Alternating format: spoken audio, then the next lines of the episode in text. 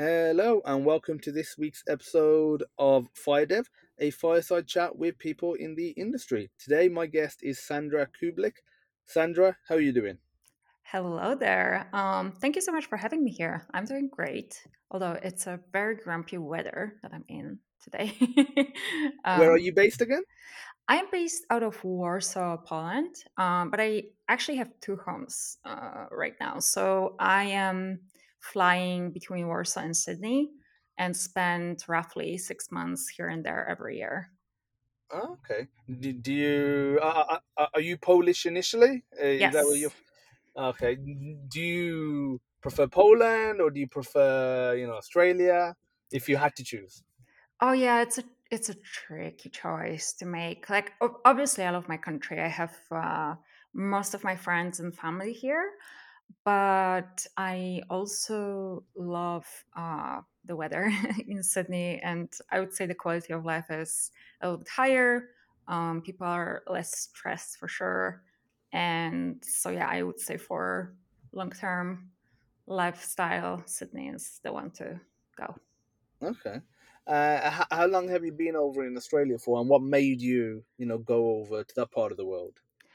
So I am always going there for like three months because I am on tourist visa usually, which is Mm, uh, this is like the maximum time I can spend there every time. And in between, I am usually in Emirates or Asia because it's quite a quite a long flight from Poland mm, yes. to Australia. So I usually divide it. And it's actually my boyfriend. He has family and friends there. He comes from Sydney, so we gravitate there uh, just to catch up with friends and family. Okay. And, you know, obviously there might be people that are listening that have careers they're trying to grow, but then they are in that situation where they have a relationship that's not, again, you know, just having a relationship where both people are in the same country but in different cities is difficult. That's two, three hours away. That can be, you know, stressful on the relationship, but then to have someone in a different country and that far away where you can't you know, it's not like UK and France where you think, okay, I can just pop over on the on a weekend. It is a lot. You, I guess, you have to think about it. Uh, you know, a lot more to go over to Australia if you're not there, see your boyfriend, and you know, vice versa. How did you guys meet, and like, how has that, you know, been whilst trying? You know, again, we'll cover everything that you're doing. You know, right now, you know, very soon, but like everything that you're doing within your career, how have you, you know, been managing that? Yeah, so actually, so we uh, live together in Warsaw right now in Poland, and we met here. He was traveling, um, and he happened to be in Warsaw at the like a networking event. He is an entrepreneur in the tech space, so we um, we just happened to be at similar event uh, at, at the same event, and uh, we met there and we've been living together ever since. So we are going together to Sydney and then back to Warsaw every time. So fortunately, I don't have to deal with the long distance uh, anxiety and kind of logistic lo- logistical struggles. I can imagine it must be really really challenging, especially when you have uh, such a such a uh, sort of um, time zone difference as well, because you you basically have a different rhythm every day.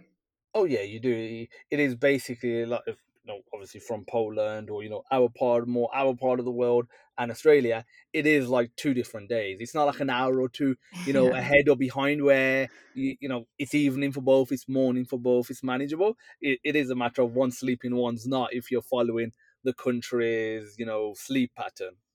Yeah, yeah, that's true. So we we do catch up with uh, friends and family from Sydney while we are here in Warsaw, but obviously it's quite limited, and vice versa. When we are there, um, our contact with Europe-based folks is Yeah. fairly limited. Okay, fair enough. So yeah, like going into you know some of the things that you're doing, you know what made me reach out to you and you know ask for you to come onto the podcast is you know the stuff that you're doing in in AI. You know because you wrote the a book on AI. You know GPT free via Packt Publishing as well. So do you want to you know talk a little bit about that? How you got into the AI space, why, and you know the book itself as well. Yeah, thanks for thanks for finding me first of all and bringing me here. Stuck to be here. So, um, my AI adventure is quite unorthodox, I would say. I um, have um, university background in humanities and social sciences. Uh, I focused on philosophy while I was a student, but uh, during that time, I really loved the the subject itself. I was a huge philosophy nerd, uh, and I think I'm I'm still until today quite in love with it. Um, but I did feel like when I was taking the lectures, participating in discussions uh, with my study group, it felt very abstract and sort of detached from the reality that we live in. And I had this kind of longing for being in touch with something that has more impact on the reality and has to do with um, more relevant matters. Tech was a very easy choice for me. I always gravitated towards the latest hardware gadgets, uh, the newest apps to test. Um, I was always really um, indulging in in the tech space, and I had friends that were developers and entrepreneurs uh, having tech businesses. So I think it was pretty organic for me to kind of start uh, working with them slowly and um, kind of build my way and and my network into co-founding my own incubator for startups. That's actually how my AI adventure started. I always knew that uh, artificial intelligence is the I mean the ultimate tech of our century, not to be too, too not not to use too big words, but um, I honestly think this is going to be huge game changer, just like uh, the introduction of electricity was uh, back in the days. And so I always wanted to get into AI, and I was just uh, I just had to choose which angle I'm gonna go from, and um, I really enjoy learning in the community setting. I feel like AI, especially now, but even back then when I was joining it, um, is becoming more and more accessible to folks from variety of backgrounds. And so there's this big hunger for knowledge and for learning, for upgrading your skills and understanding of the foundational concepts uh, within the space. Um, I basically um, had a co-founder. We wanted to create um, this AI community that will learn from one another for professionals of all kinds. We started hosting meetups that turned into hackathons that now um, kind of uh, blossomed into this huge, uh, over 60,000 worldwide AI hackers community uh, called LabLab AI. Mm, so that was kind of my beginning. So I kind of entered through the community space, but then I felt like I want to get to the gist of it and I want to really advance my fundamental understanding of AI, not only um, kind of uh, move swiftly among folks that are building something. Mm, and I started a YouTube channel of all things. I think it was I think it was because my now friend, but before that, it was just a YouTuber I was following, uh, T Future. He was one of the first YouTubers talking about um, language models, and especially once OpenAI started releasing GPT-2, GPT-3, he was one of the first folks to kind of discuss it. And he made a video about getting access to GPT-3 by making a video about different demos people make with GPT-3. So I was like, hmm, okay, if he has done it, maybe I can do it as well. So I set up a YouTube channel and my first video is literally that. Like my my favorite demos I've seen people make on hackathons and uh, posting on Twitter uh, using GPT-3. And that actually did make me get access to the beta version of GPT-3. And that's kind of how uh, how my, my adventure started. And then having access to it, I was able to explore it uh, much more. And then also, uh, the great thing about putting stuff out there online is that you get instant feedback and you advance your understanding um, whether you like it or, or, not, because you get feedback from folks that are interested in this space. Uh, they're sharing their thoughts, their experiences with you, and you have more and more things to think about and talk about, and that's kind of how the ball got rolling for me. Um, through my channel, my future co-author Shubham Saboo of, of the GPT-3 book reached out to me and said that, hey, I am working on this GPT-3 report for this publisher, and um, you seem to know a lot when it comes to the implementations and know a lot of people that are implementing it. Do you want to uh, get on board? And I was like, sure. So I um, started working with him on this report and then the publisher actually reached out and, and was like uh, you know what? This this seems to be like a bigger topic.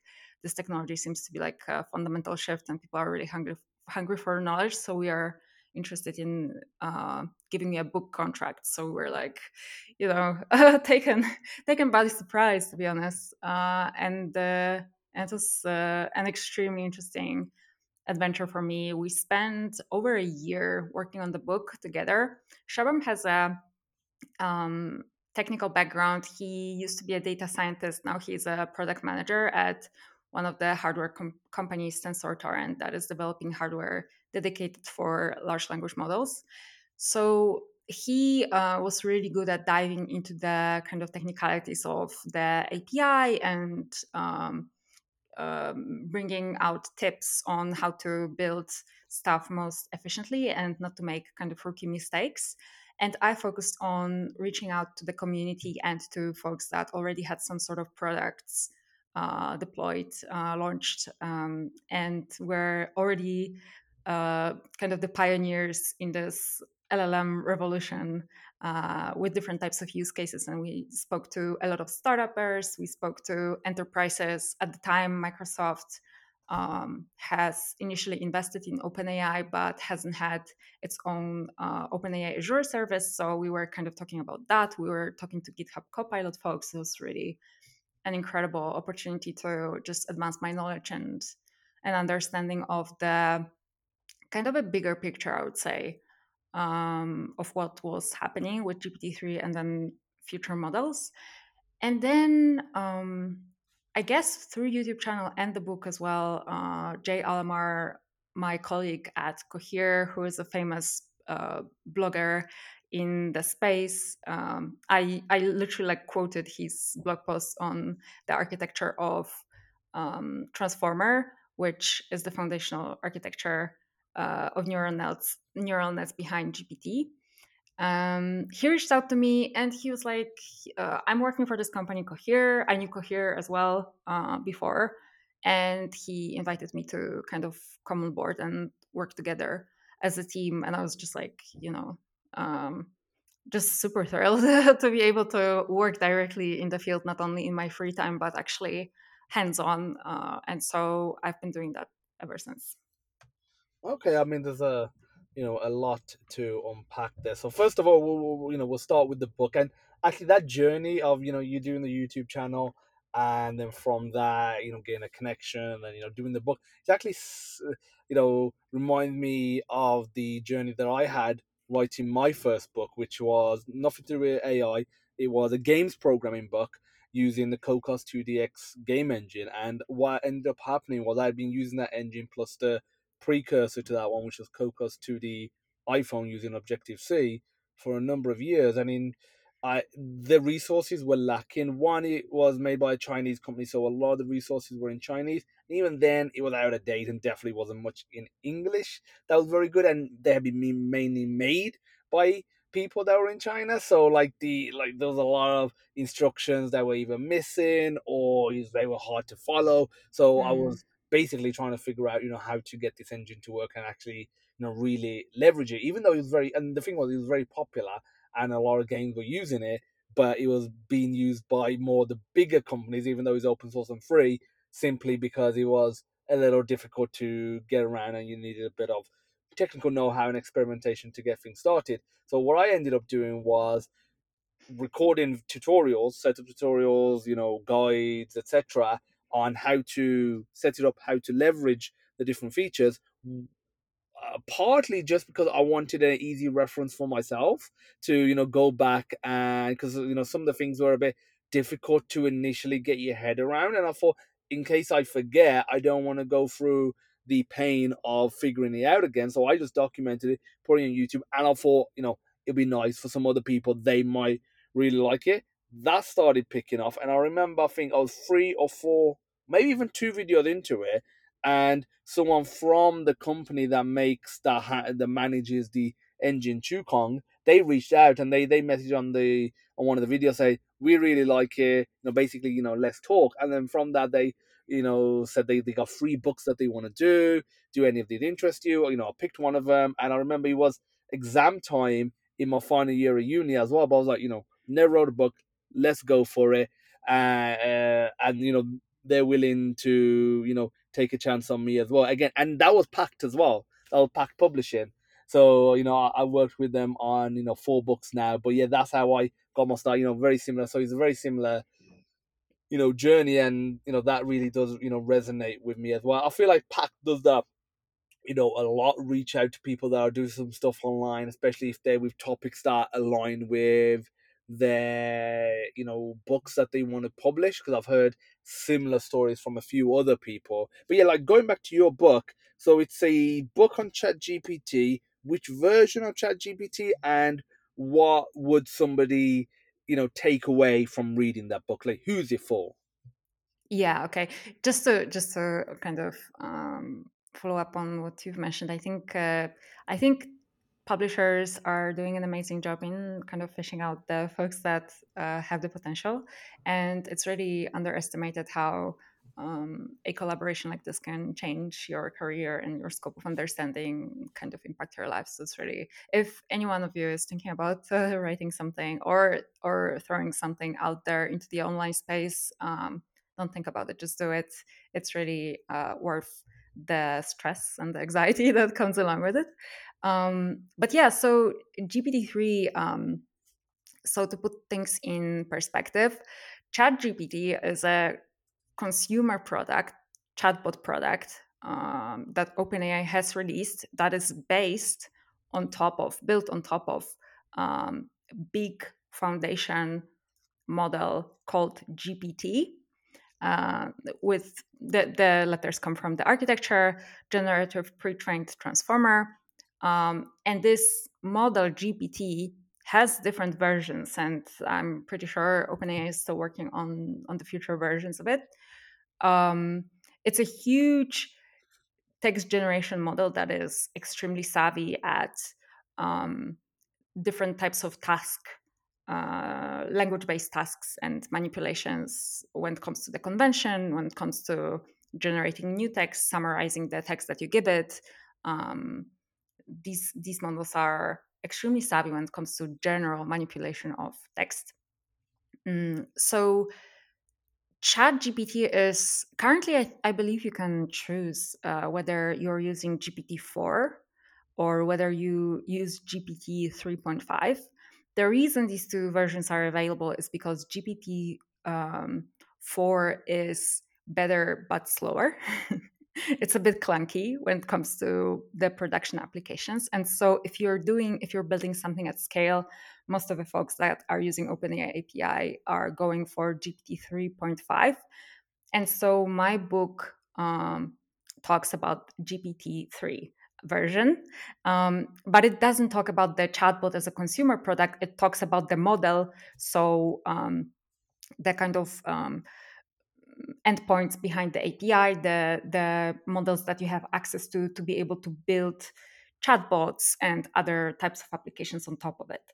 Um, so it's kind of um, kind of a one level higher in terms of abstraction, but uh, but yeah, it's. Uh, it's still a very relevant model. It's quite surprising. I was worried honestly when Chat when ChatGPT came out and then GPT four came out that um, it's going to kind of uh, become less relevant with more and more um, model capabilities with newer and newer versions. But the interesting thing is that even two years after this book was launched, um, GPT 3.5 Turbo um, at the moment is kind of the go to. Uh, the most common model that people use in production just because it's good enough for most of the tasks that you want to give it to, but it's also cheaper and faster um, uh, in comparison to the bigger version of it. Yeah, so so the book is essentially I would honestly say that the book is for anyone that wants to get a preliminary understanding of GPT as a kind of family of, of models, as a, as a new type of technology, and um, how to build with it. Whether you are a developer, whether you are a product manager, business leader, um, I've had friends that are CEOs of medical startups reach out to me and being like, "Hey, your book is amazing. I'm so stuck for you, and I'm gonna use some stuff from there in my newest version of the product." So honestly, it like you really don't have to have a tech background in order to benefit from it. Uh, as I mentioned, I collaborated with it, on it with my friend who has a technical background who covered the kind of foundational building blocks of what to do when you want to deploy your first application with GPT-3. Um, but my contribution was reaching out to folks that have already built something with it, learned the lessons the hard way, uh, talk about what it's like having it in production and at scale, um, and kind of um, being able to relate to them and also to look for more types of use cases to brainstorm a little bit outside of the most common use case, which is just a just a chatbot uh, use case. And uh, yeah, so I would say it's it's like a good introductory book for folks that are thinking about using LLMs in production uh, setup, and whether you're a technical folk or business folk or product folk or uh, whatnot, or or just are interested in this technology as a as a cultural ph- phenomenon, let's say, I would say this is uh, this book will help you get started and um, give you a good kind of launchpad for your further research and investigation into it. So, is it fair enough to summarize the book as a guide slash book for the GPT API, or not quite? Yes. So, it's fair to characterize this book as a introductory guide to OpenAI API. Okay, so the uh, you know the API. So okay, so uh, just to confirm, it, it's used in the GPT three model, not three point five in the book. So the book talks about GPT three. Um, honestly, GPT three point five is just uh, another version of GPT three point zero, I guess, um, which um, which wasn't out there when we were talking about it. When we were talking about it, when we were writing the book, the GPT three only was out there, mm-hmm. but um, the differences are n- not that substantial. I mean, if you want to understand the technology as a, if you want to grasp the concept um, and start to understand its potential, you can go ahead and uh, go ahead and use this book, and then while you are um, interacting with the model where we encourage you to do that all the time honestly that's one of the best ways to learn something is to to interact with it and and kind of um, try to build something with it even if you are going to fail. Um, so once you're going to interact with the uh, later versions of the model like gpt 3.5 or gpt-4 you're going to realize that they are more kind of nimble they are more savvy with time and it can be extrapolated to future models as well. So once GPT 0.5 is going to come out, GPT 5 is going to come out, you will still have this foundational understanding of what this model is capable of doing and only will have to catch up on the latest capabilities.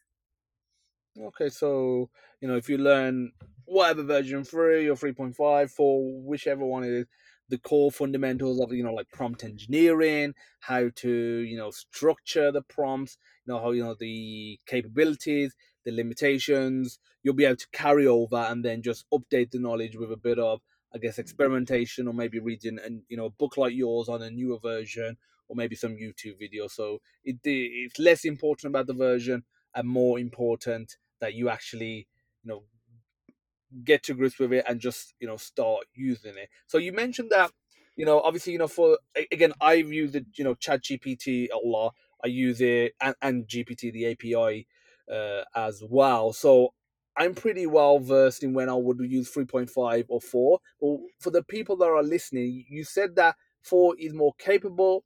but it's slower. But obviously, you know, there's other you know nuances beyond that. What scenarios and use cases would you recommend to let's talk about developers first to use something like GPT-3, which again I'm including 3.5, and when would you say, okay, this is when you should use 4, and then also for an end user using ChatGPT, when should they opt for 3.5? Again, obviously 4 right now is still only in the paid tier, but let's assuming they have the paid tier or they're thinking about it, when would they benefit from using ChatGPT 4? Yeah, so um, so the rule of thumb here is whatever uh, model that is the cheapest and fastest for your use case works best you can keep keep to that one if it turns out while you're experimenting um, giving an example prompts and it's not performing to your satisfaction that you need uh, kind of higher level cognitive capabilities then you will need to then then you want to update to GPT-4 and see how that one works.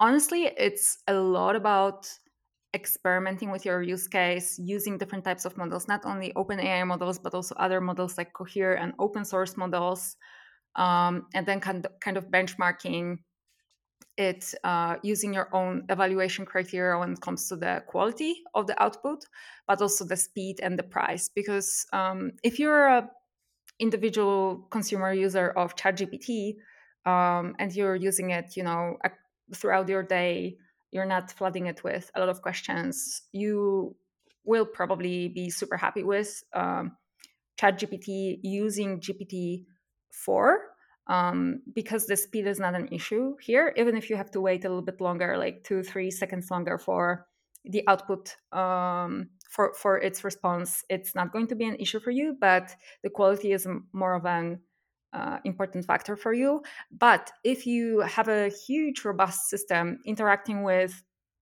thousands of users um, that um, have some have some inputs uh, and communicate with the API all the time, then the speed of interaction is really going to matter. So you will not want to have um, a chatbot available mm, on your website, for example, that can that is hooked up to your docs um, be so slow, right? You will want it to be super fast with retrieving the information and responding with the exact information that you that the user needs because you want to keep the customer because you want to keep the uh, kind of customer satisfaction in check and because you have it at scale and also cost matter. Like uh, the the amount of money I, don't, I don't honestly track the numbers anymore because it's kind of a competition at this point but uh, but i know that the uh, cost per api call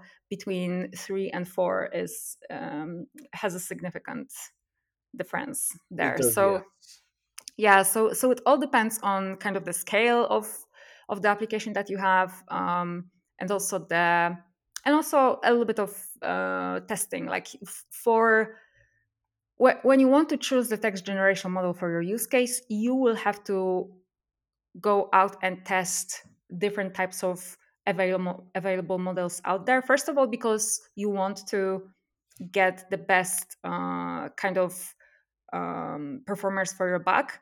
But the second thing is also that you want to have alternatives. If for some reason one system is down, you want to be able to quickly hook up to another one, uh, not to lose kind of an entire operation that's based off of one API um, that has some sort of maintenance break or whatever.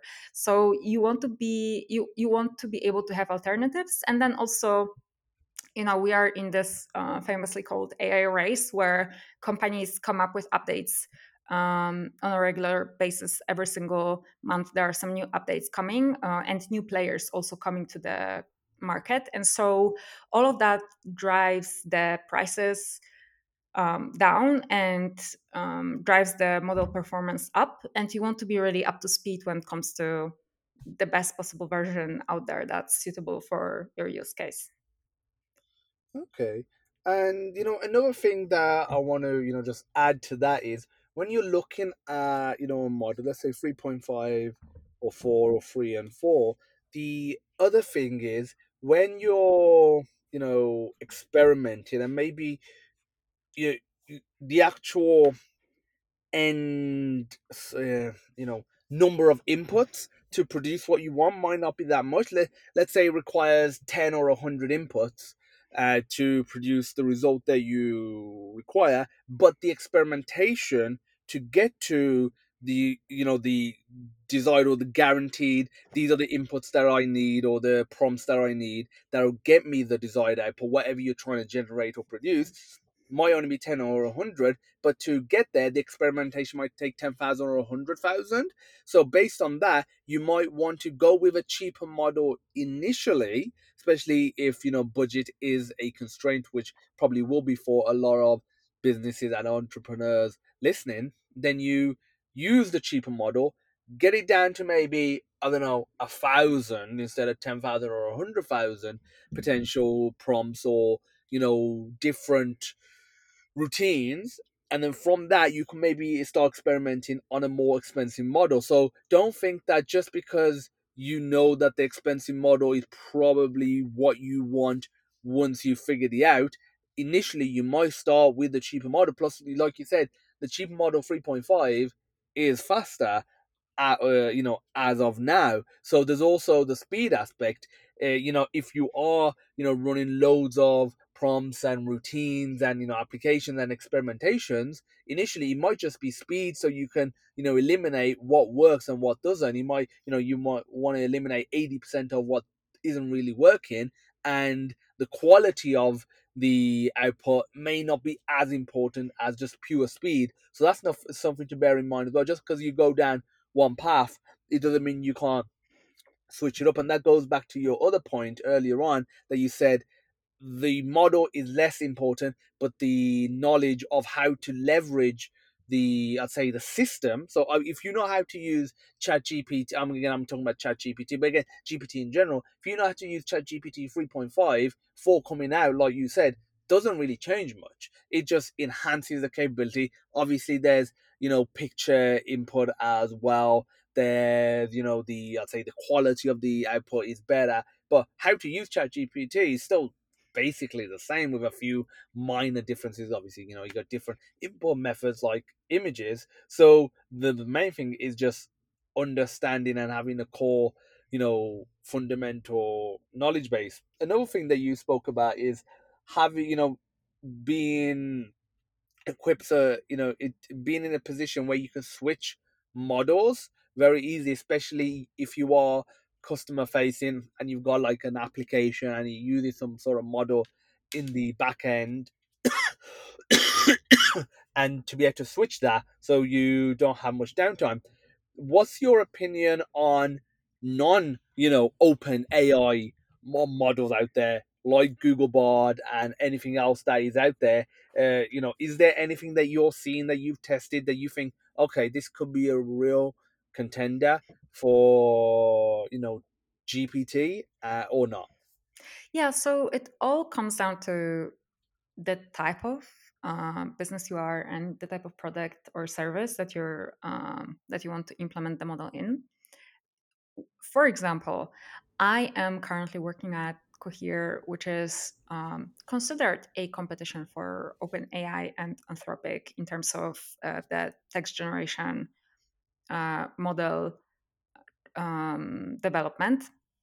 But in reality, we are um, only interested in working with enterprise grade customers, and we're only interested in developing text generation models to the extent where it is usable for enterprise grade customer in a setup that allows it to also use our embeddings um, and to build some sort of semantic search uh, fueled chatbots that have access to external sources of information and can perform uh, kind of higher level cognitive capabilities, uh, hi- higher level cognitive tasks on top of the external sources of information. So, um, in reality, our models model offering is quite different from the modeling of OpenAI API or Anthropic API. So it is hard for me to advise um, in terms of kind of specific uh, specific use cases. What what I can tell you is that um, if you're a business, uh, large large scale business, uh, you want to work with companies that have experience working with enterprise customers, that have experience working with um, higher use cases that require uh, higher level of security that have to do with sensitive data and so forth. Um, if you are a developer, startupper, um, building something from small to medium, would I would say size business. I think I think OpenAI slash Anthropic, depending on your use case, is still your best way to go. But then you have all these interesting open source uh, options coming out, like Mistral, for example, or um, Llama models. Like generally, the kind of the ecosystem of open source models based off of Facebook architecture, sorry, Meta architecture, um, is an interesting one to explore and might be uh, might make more sense financially. But it's really hard for me to kind of advise here on this front because I am uh, not familiar with many use cases like this. I am working with um, with the this ecosystem of models that um, that is implemented in larger enterprise contexts at the moment. Okay, and you know, obviously, with you know all the different you know platforms out there, you know what Cohere is doing, is Cohere literally cre- doing its own LLM, or is it based off of GPT and that's it's sort of optimizing it for you know commercial and enterprise customers? Okay, so um, so uh, let's unpack GPT. GPT is uh, at the moment is a trademark uh, trademark term from OpenAI. It's generative pre-trained transformer. It's a model that has a certain architecture um, that uh, they've put together based off of openly available research coming from bigger companies like uh, Google Brain and so forth. So the the biggest, um, the most important research piece um, that OpenAI successfully implemented in GPT is um, the paper called "Attention is All You Need" that talks about transformer as an architecture. So um, to give a super brief context, uh, previous language models were before GPT, they were really skilled at very narrow language model tasks, and they were not um, they were not at all good at more general tasks. Um, Transformer pa- paper introduces architecture that um, allows it's, it's called self attention mechanism and it allows to capture uh, allows the model to capture relationships between words um, regardless of their position in a sequence and so that allows it allows the model for kind of efficient learning of the context of the information that you give it um, and gives it much more kind of powerful understanding capabilities of the text um, that's why they are so good at text at different text-based tasks so this architecture was an open source architecture available out there. And what OpenAI did was take it and then build a custom version of it and then launch it as its own product. Okay, so so that's number one. Number two, um, Cohere um, has um, has kind of originated alongside OpenAI. It was similarly launched, but it was always a um, uh, commercial type of enterprise. So it wasn't a non-profit before; it was always a, a commercial uh, enterprise. But uh, the CEO of Cohere, Aidan Gomez, he's one of the um, co-authors of the paper that launched the transformer architecture. So he was he's one of the people that initially worked on this architecture that was later used in GPT. Um, so while OpenAI was working on GPT, other companies that I mean, it so happened that a lot of the folks that wrote this paper, if you look at their names, like they went and set up their own kind of companies that are now training large language models. Like uh, Adept is, is, another example. There's there's one guy that um, came from from this uh, group of researchers working on transformer that started another large language model company so so aidan uh, and his co-founders decided to kind of work uh, simultaneously on large language models uh, themselves so they are not using the gpt kind of architecture they are using elements of it that were uh, co, co kind of created by aidan and other researchers at google brain if that makes sense. Yes, that does. Okay, Yeah. so yeah, I just wanted to clear up, you know, Cohere's position. Obviously, you know, you've done a lot of work with, you know, GPT and, you know, for the community on that, and you know, you talk a lot about that online. So I just wanted to make sure the audience and the, the listeners was clear, you know, what the differences are, you know, Yes. where you know everything stands, and you know what it actually means. And obviously, you know, it- it's good to know that you know, obviously, Cohere is more, like you said, enterprise, whereas as of now, OpenAI is it's like anyone you know can come in. Um, but I feel like that will change. They'll probably have more and more products that are enterprise, you know, based. Just the way as you know, Google has grown, Microsoft grown, they they have more enterprise based products or you know certain packages or offerings. You know, OpenAI still has a bit of that, but I feel like right now it is them trying to figure things out and them just trying to take almost open what they have and see where it lands and what market and industry they can dominate, you know, with it. Whether that is, you know, fully on the commercial side, enterprise, or you know, a bit of both with how you know what they're trying to do. But as someone who is, you know, heavily into the AI space, you know, GPT and you know all of the other tools and offerings available, what resources would you recommend for someone that's interested? Obviously, you know, your book. Uh, you know, you've got a podcast as well. We'll, we'll hold off on talking about the podcast. So I want to, you know, have a in-depth discussion after this little topic. uh, You know, this point. But you know, what other resources would you recommend? Books, you know, YouTube courses, anything, you know, to really help people understand. Yeah, that's a great question. So, actually, there are more and more uh, really good quality resources available online for free. Um, I've seen a bunch of courses on Coursera or on Deep Learning AI, um, co developed with Andrew Ng. So, I can really recommend uh, any courses that came out of there.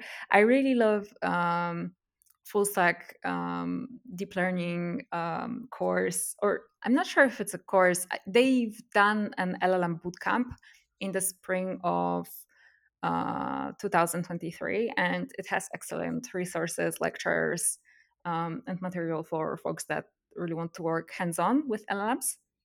Mm, at Cohere, we developed um, this uh, huge series called LLM University, where we cover both the theoretical foundations uh, and key concepts like text generation, like transformers, like text representation, embeddings, and so forth. There's like an entire kind of universe of concepts associated with uh, large language models.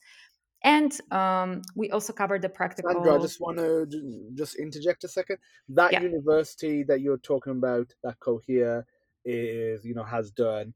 Um, i- is that only for enterprise customers, or can anyone access it? And is it free or paid? Because you know that sounds interesting. To have the theory and then obviously the technical side. How can someone access it, and who can access it? Oh yeah, so it's it's free. Currently, it resides in our docs. so if you go to Cohere Docs, you'll find LLM University. I'm actually gonna send you the the link so you can. Uh, I'll put that in the description. Yes, Yeah. because I think that would be really useful for you know someone to have. Is that you know video based, uh, just text based, audio based, and you know how, and how much is there? Is there a lot of resources there that somebody can really get their teeth sunk into? so it's um it's both text and video based. We also add textbooks, uh, sorry, Mhm. notebooks where you're able to kind of um, uh, run a particular piece of code and see the results for yourself. Um, we also add example applications that you can kind of th- they're open source pieces of code that you can um, modify um, to to use in your own use cases. Anybody can uh, start and and learn. It's completely free and for anyone with no prerequisites. We kind of make it um, kind of create the narrative for somebody that is learning about it from scratch without any kind of specific background. Um, at the moment, there are, I believe, nine modules covering uh, so many different uh, aspects of uh, the LLM ecosystem and the technology. But also, we are we keep working on it, so it's kind of like a long term investment for us. So you can expect probably uh, twice as more content this year coming out. So it's going to be it's going to be a lot of good material for you to check it out. Um, it's also good to kind of follow it because we are really up to speed when it comes to the the kind of latest um, advancements in the space. So text generation is something that everybody at the moment is uh, already quite a, kind of familiar with. Prompt engineering, there's plenty of courses and kind of um, good guides on that. But there are these new exciting things like RAG, retrieval augmented generation. So being able to give your text generation model access to external data sources like web search or like internal data set or like access to different APIs like I don't know Slack or Gmail or whatever. And it's able to kind of retrieve the information from there and generate the answer based off of this information with citations where you are able to kind of go into particular place where that information was taken from and verify whether it makes sense. Because a lot of the times the GPT models, they're like great at generating content, but then uh, you need to verify that information. You don't have kind of like certainty when it comes to whether this information is factual and up to date. In the case of RAG, it allows you to uh, pull the latest, the most up to date information in real time, but also lets you verify um, the the information and the source it's coming from and decide whether it's relevant enough. So so stuff like RAG, for example, as a new concept, as an enhancement for large language models, is already discussed um, at length at uh, in one of the modules of our LLM University. So I really encourage you to to definitely check it out and kind of go along with it. Oh yeah, I mean it's definitely something I'm going to look more into. Plus, you know, once I get the link from you, that will be going in, you know, this uh, week's episode as well, so everyone can you know check that out. And it's great that it's free as well. So that you know that opens it up, you know, a lot more, you know, for a lot of people. So you know, now getting onto your podcast, you know, do you want to introduce the podcast? You know, what it is. You know, who you know who it's for.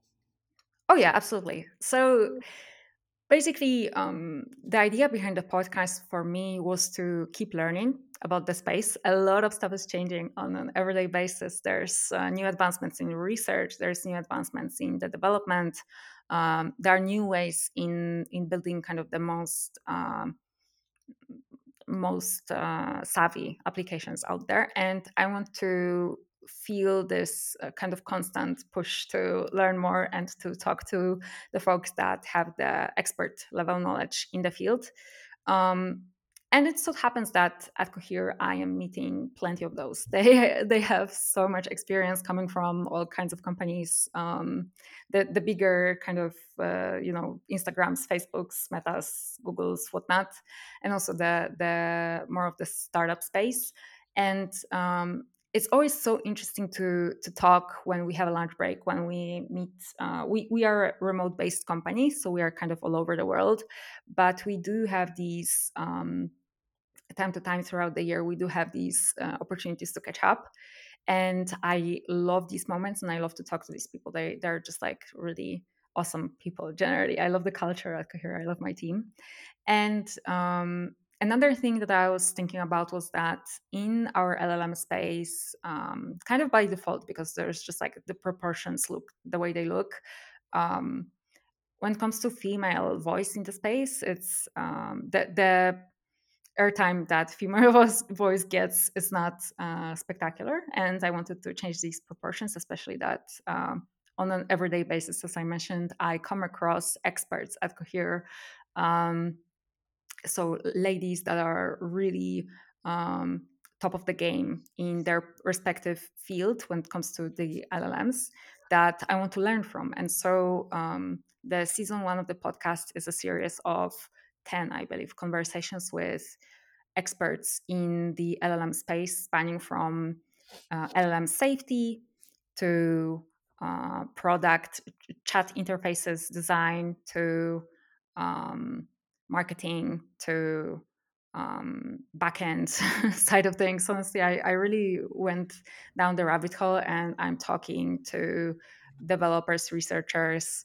um, leaders in in the space and and talking about from so many different angles um, and trying to honestly learn from them for my own benefit. But I think it's also interesting for others because we are in this kind of epicenter of the tech innovation at the moment at Cohere, and being able to open and open it up um, to other folks that are not as close to it on an everyday basis. I feel like it's a valuable thing to do, uh, and I hope it's going to be useful for for people when it comes to getting up to speed with what's um, you know the latest and greatest, but also the good practices, best standards that you can implement when you are thinking about building with LLMs. So basically, that's the that's the season one of the podcast. So I really encourage you if you want to um, check it out to just go to my YouTube channel, or you can find it on the Sandra Kublik podcast on Spotify or Apple Podcasts. And um, I also welcome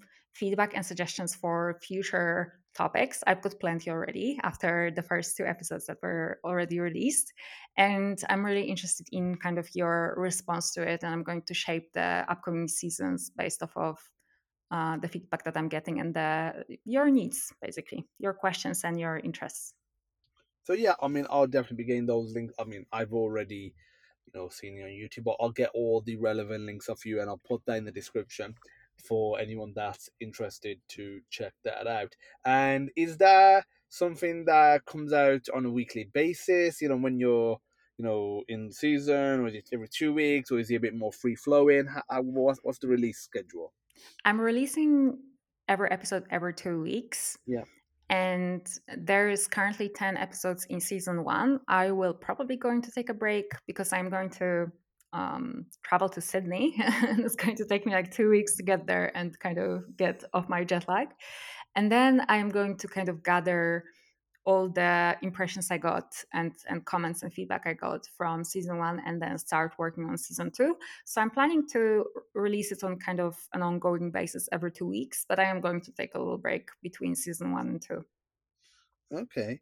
And you know what made you go for that style where you're doing seasons? And I'm seeing this a lot with, you know, podcasts versus just saying, okay, I'm just gonna continuously release so every week, every two weeks. Obviously, you might miss a week, whatever, but like you just continuously pumping them out. You know, you know what is it a matter of making sure you can get enough guests or have enough topics, or is it a matter of make sure you know you have a bit of downtime from the podcast? You know, you know what's the reasoning behind that? Because I'm sure somebody listening will be thinking, you know, I want to start my own podcast. You know, do I go the you know the season route? Do I go the non-season route? Because FireDEV is on the non-season route. It is literally just new episode every single week, and that's how it's been going for the last 70 plus that's 75 76 weeks so almost a year and a half now and that's what i'm planning on you know doing but every time i upload a podcast you know i'm putting the episode number then it's also saying you know season number obviously i leave that blank and it's something that i'm you know constantly seeing when i'm uploading it and again you know i do think about it so what was your rationale behind it yeah. So first of all, congratulations on uh, keeping the the podcast alive for so long. It's it's an incredible effort you've put in. I can imagine how much it, uh, it it costs you personally. So yeah, I think it's a combination actually of of reasons for me. First of all, I have already experienced running my own YouTube channel and creating kind of shorter form videos where I'm only talking head in the video. Mm, and I've noticed that I am more stimulated where I don't only teach, but I also kind of talk to somebody and I'm able to get feedback on my thoughts. So the conversation, podcast conversation, seems like a perfect um, perfect format. But the reason I'm doing it in seasons is because, first of all, I wanted to have this um, kind of peace of mind that okay i am going to record 10 conversations and then i am going to focus on the release and the promotion and kind of also for myself uh, integrating internalizing this content and getting all the insights um, cherry picking them and posting them on socials, but also for myself, just kind of learning from it. And it takes time honestly. If you have a two hour conversation just like we have right now um, you're kind of freestyling and then listening back to it it's a completely different experience you feel like you're you're learning new things uh, like you're discovering new things. So that's how i feel when i am working on the kind of post production and i wanted to have this um, kind of luxury of having enough uh, backlog of episodes to be able to just focus on the post production and on editing and on releasing and uh, kind of creating a narrative for it. So, so that was the reason number one, and then reason number two is um, I really enjoyed having kind of a coherent vision for this one season and having a thesis on it. So, for me, the the mission was to kind of open open what we are doing at Cohere up to people and also give ladies more airtime in the space. so that was the kind of the two two arguments that I had with with season one, and I really enjoyed being able to kind of stay consistent throughout for the for the number of episodes on it. And I will be enjoying also doubling in something new. You know, having a new kind of thesis, having a new direction, and uh, and kind of going about it in in the future seasons and i know that um, also having time in between seasons helps me to kind of gather my energy my thoughts and improve for the future editions um, i can already see i'm improving in terms of the conversation uh, fluency let's put it that way um, and kind of the, the the enjoyment i'm getting as well myself and the production quality from episode to episode, but um, I will also improve from, from seasons to season, and I wanted to give myself the time to do that. Okay, and your podcast, you know, what sort of length typically are the episodes? Because you know, like with FireDEV, it's a long form, you know, podcast, and though it varies, it's usually closer to the two hour mark down like the 30 minute mark. I mean, did have one episode that was either four hours. It's actually the most popular wow. episode, to be fair. So I don't know if it's because it was four hours or it was the guest itself case. Uh, it was um, uh, Casey Muratori from the Molly Rocket YouTube channel, where he creates a game engine from scratch. And but I, I think it's partly because of that. You know the you know the the you know the viewership and the response of the of that particular episode. But yeah, like it's usually one and a half, two hours. So like, what sort of length do you go for? And again, why? So I am going for one and a half hour mark, roughly. Um, honestly, first of all, I I do enjoy long form podcasts. I feel like you really have space to go level deeper um, then these kind of like 30 minutes mm, 10 to 30 minute podcasts. And i ap- appreciate those as well. Sometimes you just want to have kind of like a snack bite of, of something and uh, and shorter form podcast is perfect for that but if you want to go level deeper and if you want to give yourself enough space to uh, explore different areas with your guests, um, then I think long form podcast is, uh, is definitely better for that. I did that because I felt like I will be able to, within this period of time, um, talk both about kind of the personal side of things for for my guests and also about the professional side of things. So I am hugely interested in personal uh, experience just as much as I am interested in their knowledge of the field. So, especially when I'm talking to ladies roughly my age, you know, having their own experiences in the tech space and figuring out their careers and what to focus on and why. Um, it's hugely um, interesting and kind of inspiring to me to to learn from from that.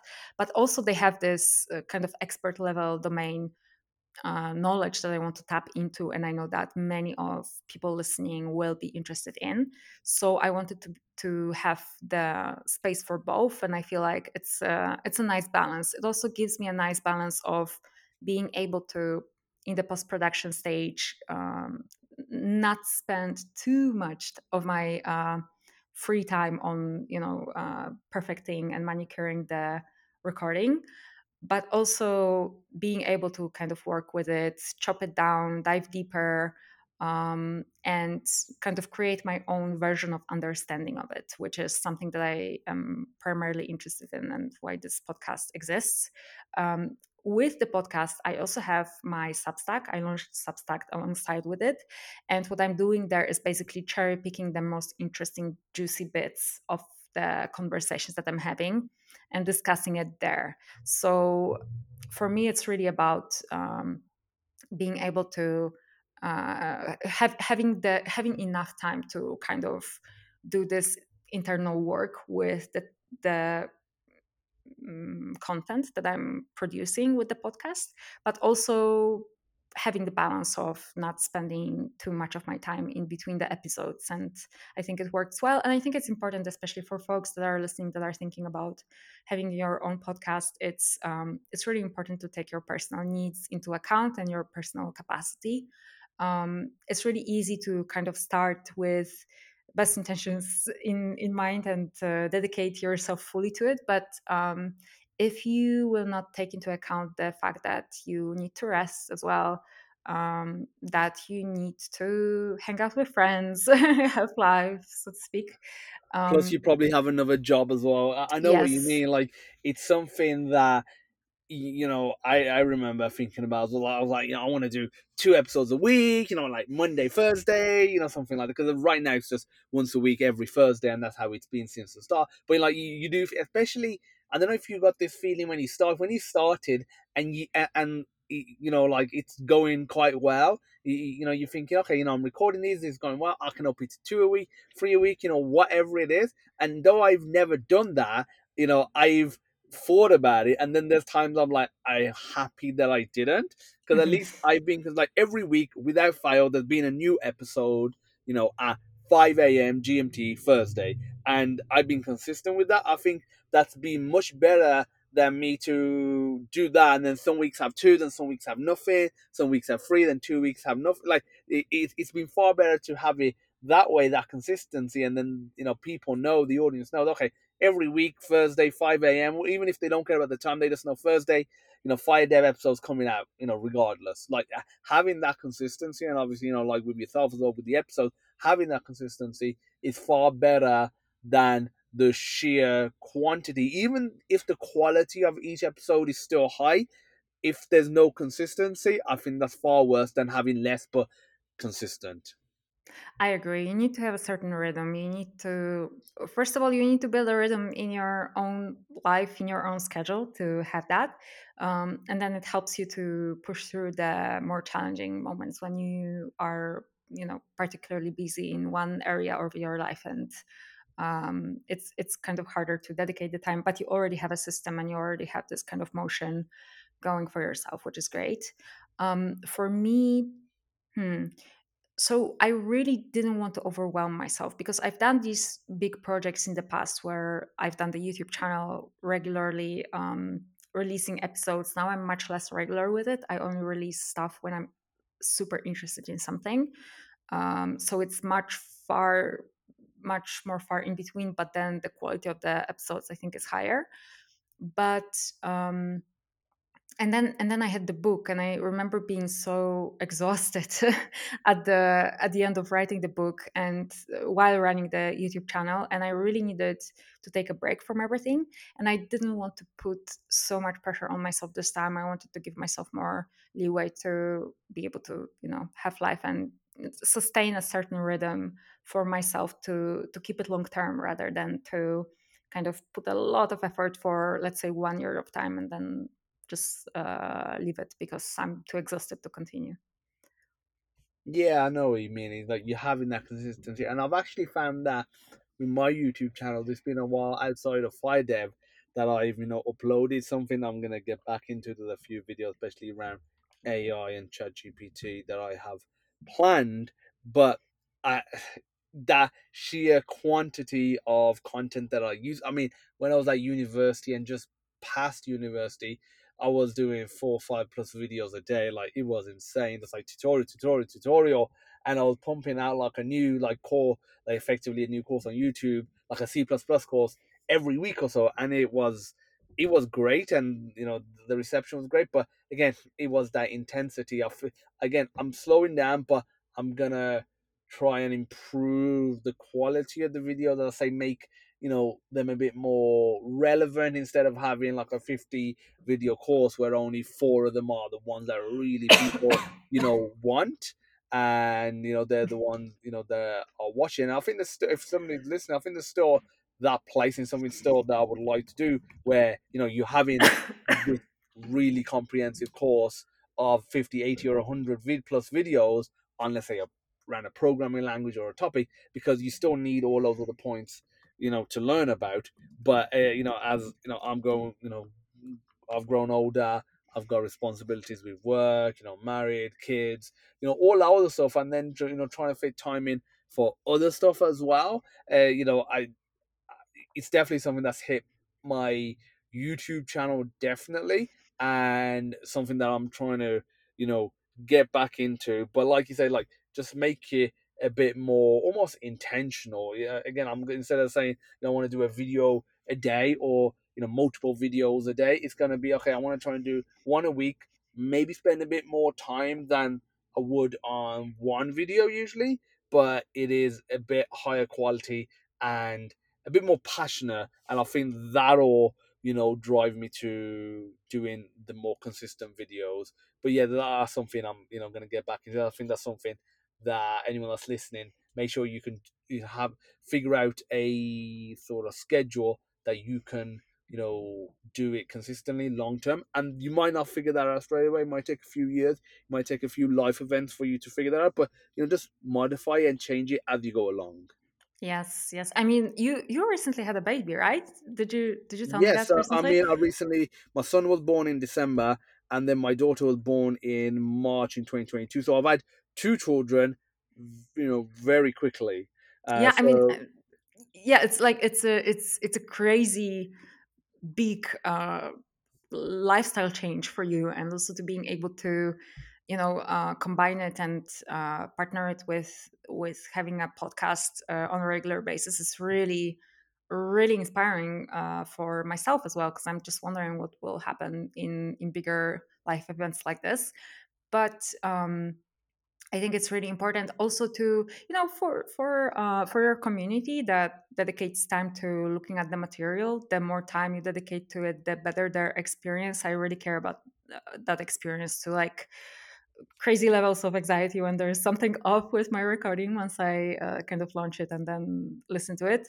Usually it's so minute that uh, only I am able to tell, but uh, still it gives me a lot of anxiety. I really care about the stuff that uh, that goes out and you are able to just uh, yeah give it more give it more of uh, love create a better description uh, create less noise uh, and more focus for a particular piece of content and that is appreciated by your community as well.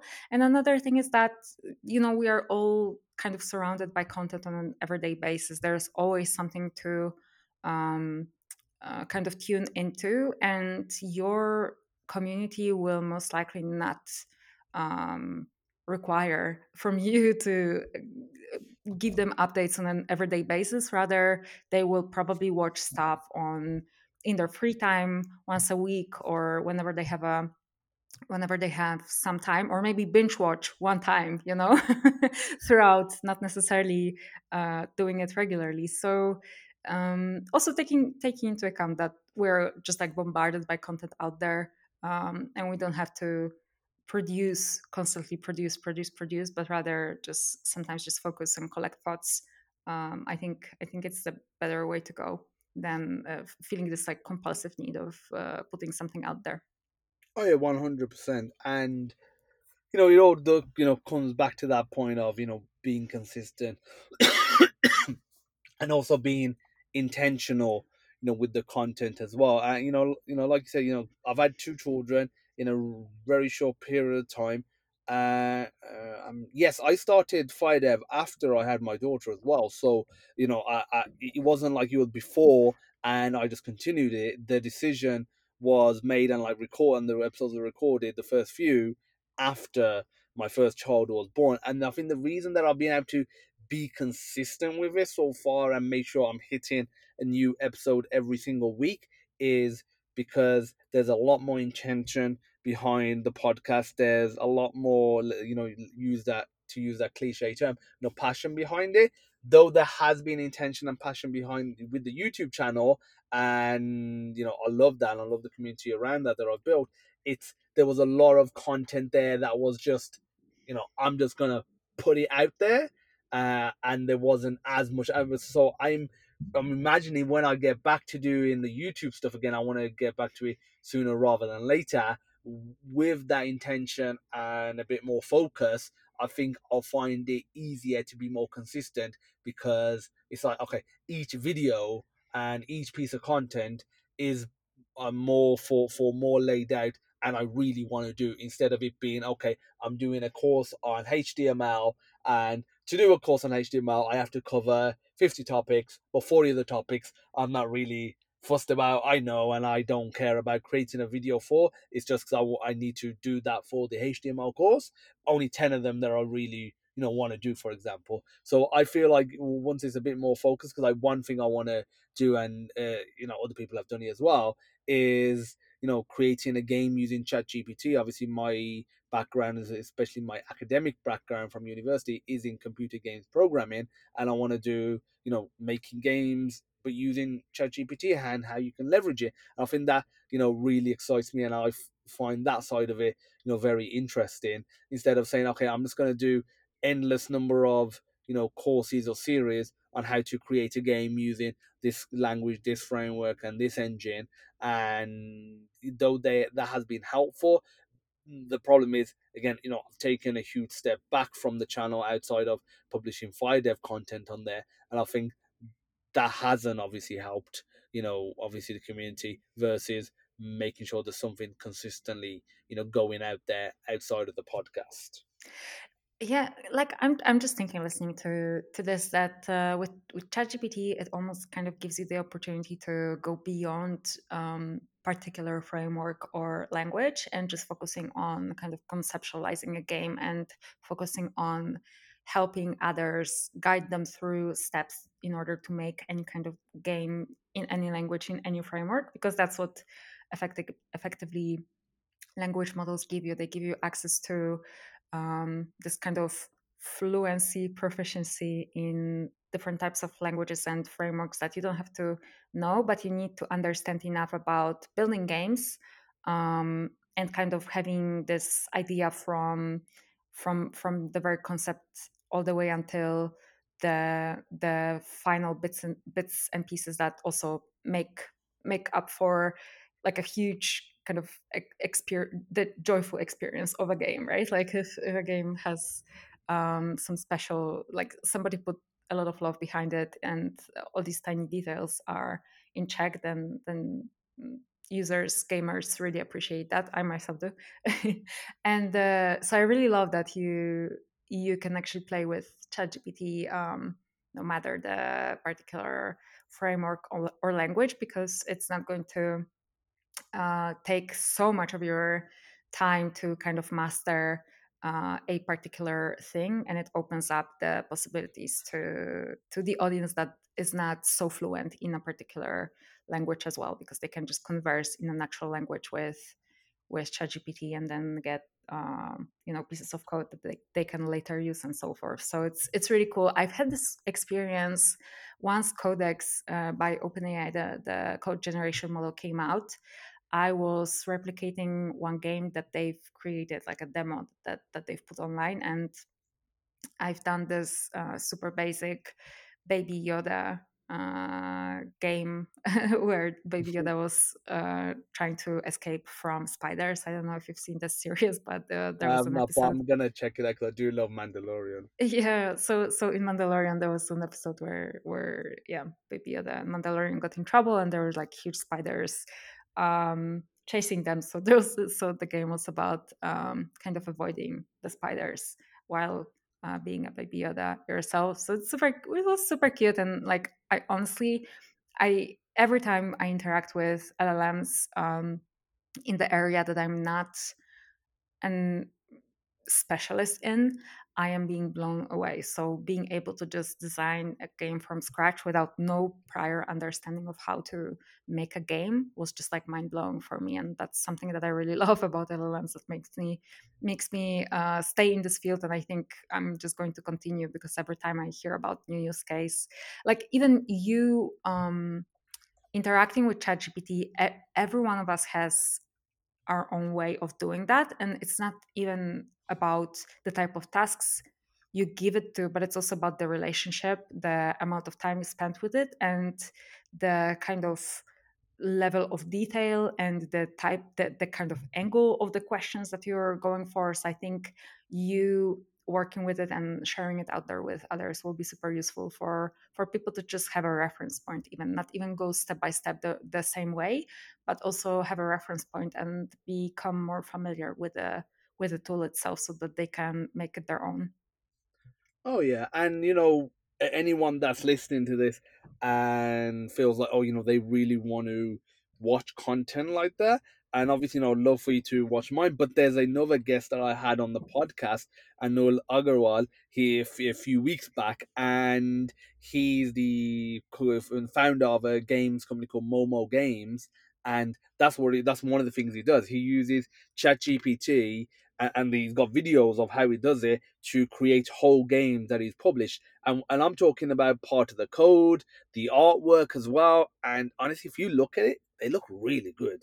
So you know, if you want to, you know, check it out, check out the episode of Five Plus also check him out as well. I think you'll find it very interesting, Sandra. You know, his content is on LinkedIn, you know, YouTube as well, I believe, and he's you know publishing a lot of content of that side of it where again you know he's really leveraging it to you know make games and i think you know that's really exciting. Again he does come from a technical background but like i said it's exciting for people that don't come from, technical backgrounds. Uh, i'm sure you're seeing it i'm seeing it a lot where they're doing stuff that they never would have been able to and they would have had to hire developers interact with the developers learn some jargon or get a middleman and that was costly and time consuming and now they're just you know generating artwork you know pumping out some sort of little bit of code and you know technically figuring it, it, like it's not that difficult for them to figure it out versus going from scratch to making a whole game in a game engine. So they're willing to spend the, those few hours or a day or two to figure it out versus weeks and months or even years. Uh, so so yeah like the possibilities that tools like ChatGPT are providing and obviously with the, like their uh, DALL-E as well is absolutely amazing. Yeah no i i totally agree and I mean, even if you don't end up building games, you still get a kind of taste of it. You you get a touch of what it's like mm. and what what it requires to kind of put together, and then you have a better understanding of what kind of talent you need. Uh, that then can maybe use code generation tools with a higher level of understanding and actually create something really pretty. Um, but yeah, just just uh, getting in touch with LLMs is always a good idea. I always advise people to uh, try it out themselves. So I'm gonna I'm gonna check out this uh, this uh, fella that you just recommended. That sounds really cool. Oh yeah, definitely put put out some great content. So you know, mm, something that you mentioned towards the start of the episode is that you was heavy into philosophy. You know, you did that at you know university, and you know somebody that's listening, and I know people that don't really study philosophy that much or have that much interest in it. They do you know, see it as pointless, useless, you know, just, you know, intellectuals thinking about what's the meaning of life, even though I'm sure you know it goes way beyond that. Uh, you know, in, in reality, the the word philosophy just means a you know lover of you know knowledge when you etymologically break the word down. Uh, but you know, as as someone who myself or over the last 15 or so years has gone pretty heavy into topics outside of my core technical, you know, you know, skill set, you know, economics, you know, philosophy and history. It, I really do see the benefit that philosophy, especially when you study it deeply, can help on your career, even a very technical career, especially when you I think especially when you're looking at tools like you know ChatGPT when you have you, you know ethical you know concerns when you have the unknown nature of AI of what it can do, not just from a bad perspective, but you know, just in general, because it's still very new in its current state. Uh, I definitely know how much it's been beneficial for me, but how have you found going into the tech industry and especially AI? The you know, what have you found that philosophy you know really helps with? Hmm, so I would say that mm, sta- studies in philosophy per se, I mean, you may or may not opt in for that. I was always drawn to it even before uh, I became a university student. So for me, it's just something very natural, kind of a natural uh, tendency for my mind to ask questions, to investigate, to ask about definitions of things, to kind of go into this meta level um, and think about the bigger picture. Always, always was like this. So I'm just, this is just my nature, and I was just following my um, my inner kind of tendencies. Um, and so the way I, I find that this kind, kind of tendency is perfect for working in the field that I'm working in, where a lot of things are happening really fast. Um, things are very dynamic, and the definitions of things are honestly being formed as we speak. Um, and you have to have this constant kind of curiosity. You have to have this constant ability to ask tricky questions, to look for answers, to kind of not be satisfied with something superficial uh, in order to keep up to speed and to keep having a good understanding and good good feeling of a grasp on it. So that's something that i really appreciate about uh, kind of this frame of mind of um, of poking things. That's what I do in my podcast. We, I just had a conversation with uh, with Seraphina Goldfarb Tarrant, who is the head of AI safety at Cohere, and um, she has a background in ancient civilizations. So we talked about kind of ancient ancient philosophy and and figures that uh, she was inspired by, but also we were talking about.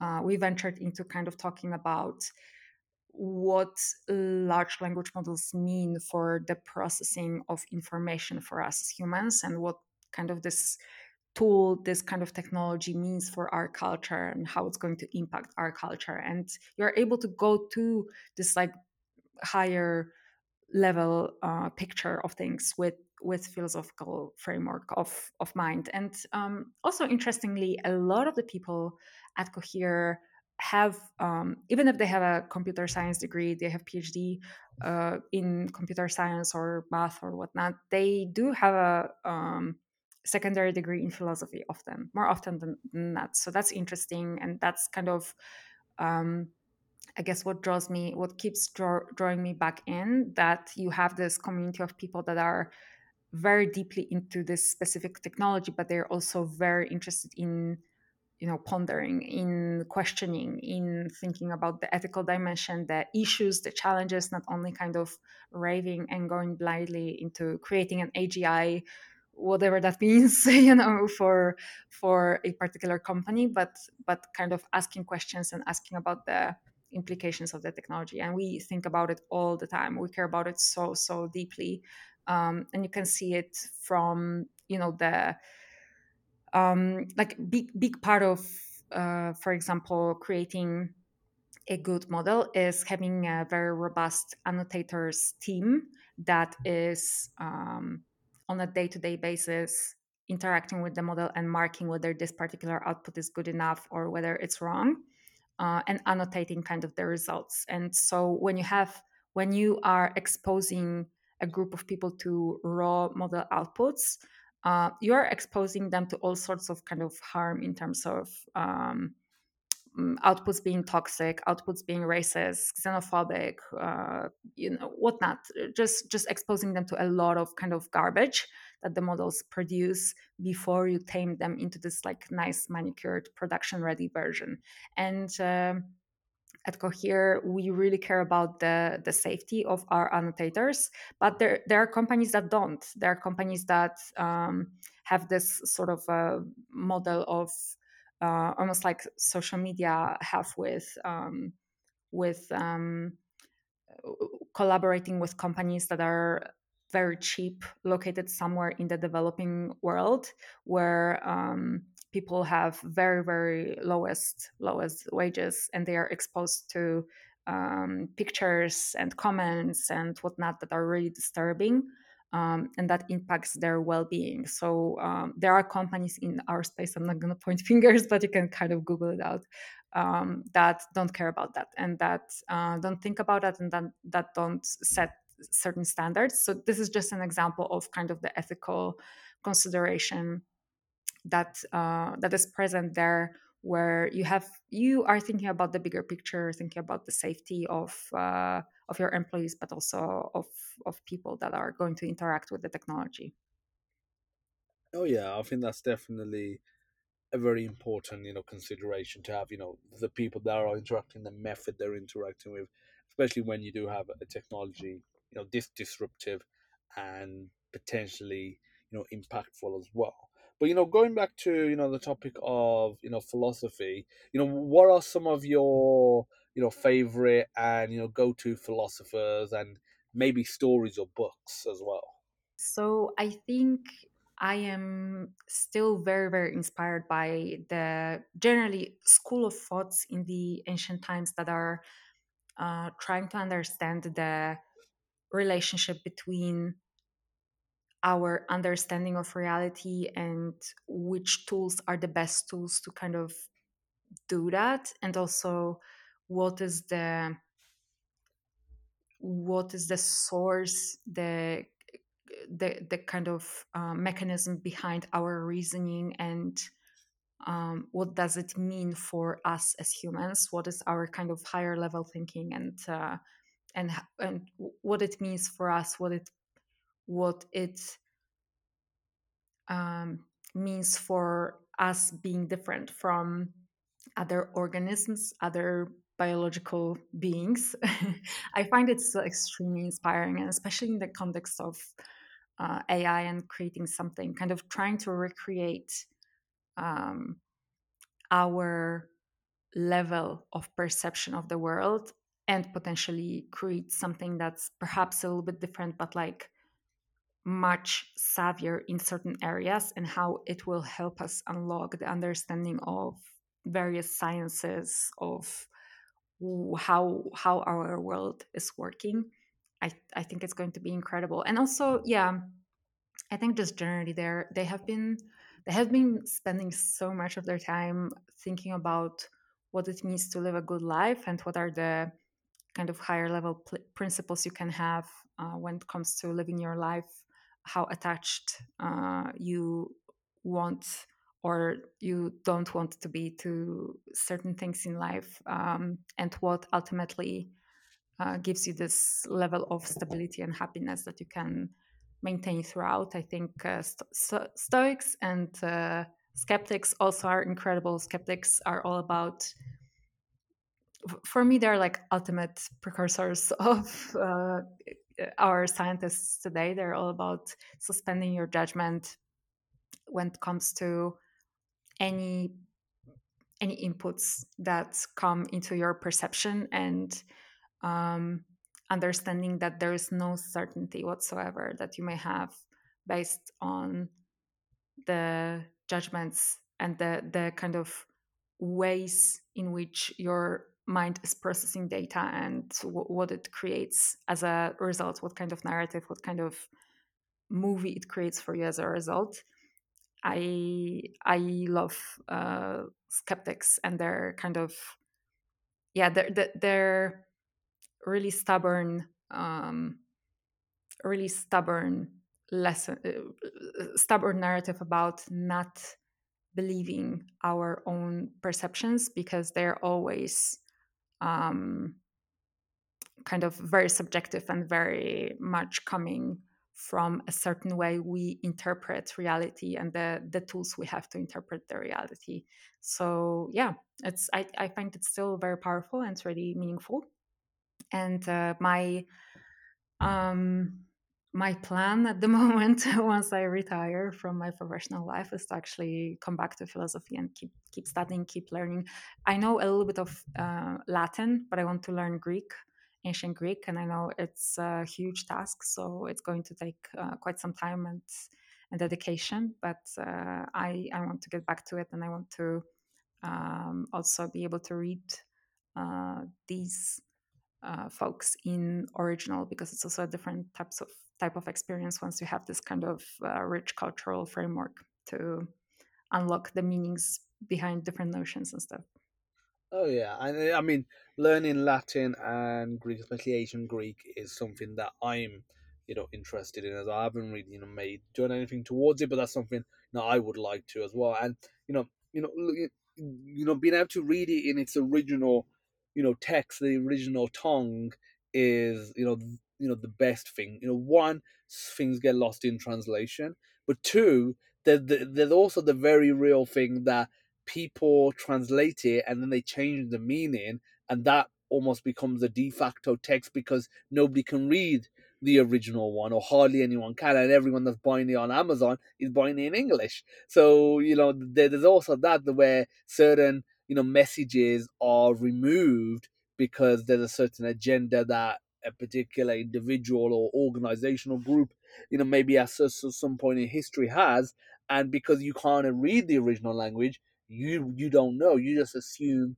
that that is the you know way the original you know author philosopher scientist you know economist whoever intended it. Like i've seen this you know done a few times where there's been a particular like economist or philosopher and you know they might have a bit more left leaning than the than the english version that you can get off amazon you know conveys. And it's because it, it's basically being removed or you know modified and you know there's that as well like you know at that point who are you reading? Are you reading the original philosopher or are you basically reading an interpretation a miss you know interpretation you know on purpose by some translator? And again that could be a, an individual an organization a movement over that might span decades or even centuries uh, and i think that's also another reason like if you are interested and that goes into any field ignoring just philosophy. It is good for you to if you are passionate about something and it's something that you think about you know a lot and i think there's a lot of things that a lot of people do you know go into the core fundamentals go into the basics. It doesn't mean you have to learn a new language. Sometimes it might just be okay i'm not going to take what some celebrity or news reporter or someone famous on youtube is saying to me in five minute chunk. I might have to go and read the original book and then realize okay that's just a small sub you know section of what's in the book you know or original text and it's not even even representative of the whole message of the you know that particular medium as well. So that's very important is doing your own research. And i know a lot of people will probably be lis- listening to that and thinking you know that's too much effort but that's life i would say. Like just to put it bluntly that's life. You have to put the effort in otherwise you get misinformed you know you don't have the full picture and you just go about life not knowing why you're doing the things that you're doing not knowing why the things that are being said are said in that way and what it actually means that when something has been changed you don't know because you think that is the actual version. Yeah there there are a few things here like one the translation interpretation is huge i agree and uh, from language to language but also across centuries you can only yeah. imagine how different the perception of people um, thousands of years ago of certain terms like love or life or mm. death you know what, what what were they thinking? What kind of examples they were having in their head when they were thinking about it? How culturally different it was from our uh, contemporary experience. This is a huge huge um, jump that you're making uh, in terms of like trying to understand this ancient text uh, and translate it into modern terms where you are using just terms that are somewhat related to it and closer to our own experience to convey the meaning but it might be something completely uh, in reality completely kind of um, different just because of the circumstances that this text created. But also, um, you know, this reminds me of I, I read this tweet uh, from Andrew Karpathy recently, who created this huge, huge tweet on um, this the the, the challenges and the kind of superficiality of bite-sized content educational content that is closer to ent- entertainment than studying uh, versus actually putting in the work and putting uh, putting in the sweat blood sweat and tears proverbial to to actually master something because all all learning kind of comes at cost and it has to be hard and it has to be painful but here, I think um, it's always a question of degree. Like we're bombarded with information, we have access to all kinds of information uh, in these days. And the most important thing, I think, is to figure out the direction you want to take. And to be able to do that, you need to taste a little bit of something. So maybe before you decide you know which language which programming language you're going to learn or which uh, philosopher you're going to get into you want to have a kind of general rough understanding of what all of them are talking about or like what you can do in these programming languages and what kind of career adma- advancements you can expect and then kind of choose consciously and go and dedicate this time uh, to master something. So I, I feel like you need a little bit of both these days. Like you you need to be you need to expose yourself to a lot of the things, but then you need to start narrowing down, kind of like a language model. Like uh, large language models are uh, called large because they have been trained with huge amounts of data coming from the internet essentially you can imagine that to train GPT-3, um, the entire internet was scraped and turned into a huge data set that then the large language model was trained on. So so you start with like maybe not such a huge um, span of things, but you start with like a bigger sample and then you slowly kind of narrow down and go deeper and you become uh, more attuned to the nuances and uh, you can relate to people that are following it, um, the latest updates, the latest kind of the latest and greatest new things, and you can have a deeper conversation about any particular uh, subject. So, yeah, I, I would say like it, like the, the effort is needed, but this kind of initial easygoing access to information it's also important these days, and it helps people uh, select and decide uh, what to focus on. Oh yeah, and I mean, there's a several points there that you made that I want to you know talk about. Like the first thing is you know the fact that you do have to have a broad knowledge to really figure out you know what you want. You know, I hear it a lot. You know, especially as I'm from a technical background. You know, what language do I learn? You know, like you know what framework do I learn? And it's like, oh, like what do you want to do? And then on top of that, can you commit yourself for the next 10 20 30 years like you might want to do ai and then i can say okay you know check out python you know that's looking like the mm, you know that's the industry standard for you know artificial intelligence and machine learning. But you might learn python uh, start to do ai then realize you don't actually like doing ai from a developer perspective. You might actually prefer doing websites and doing html javascript css front end stuff.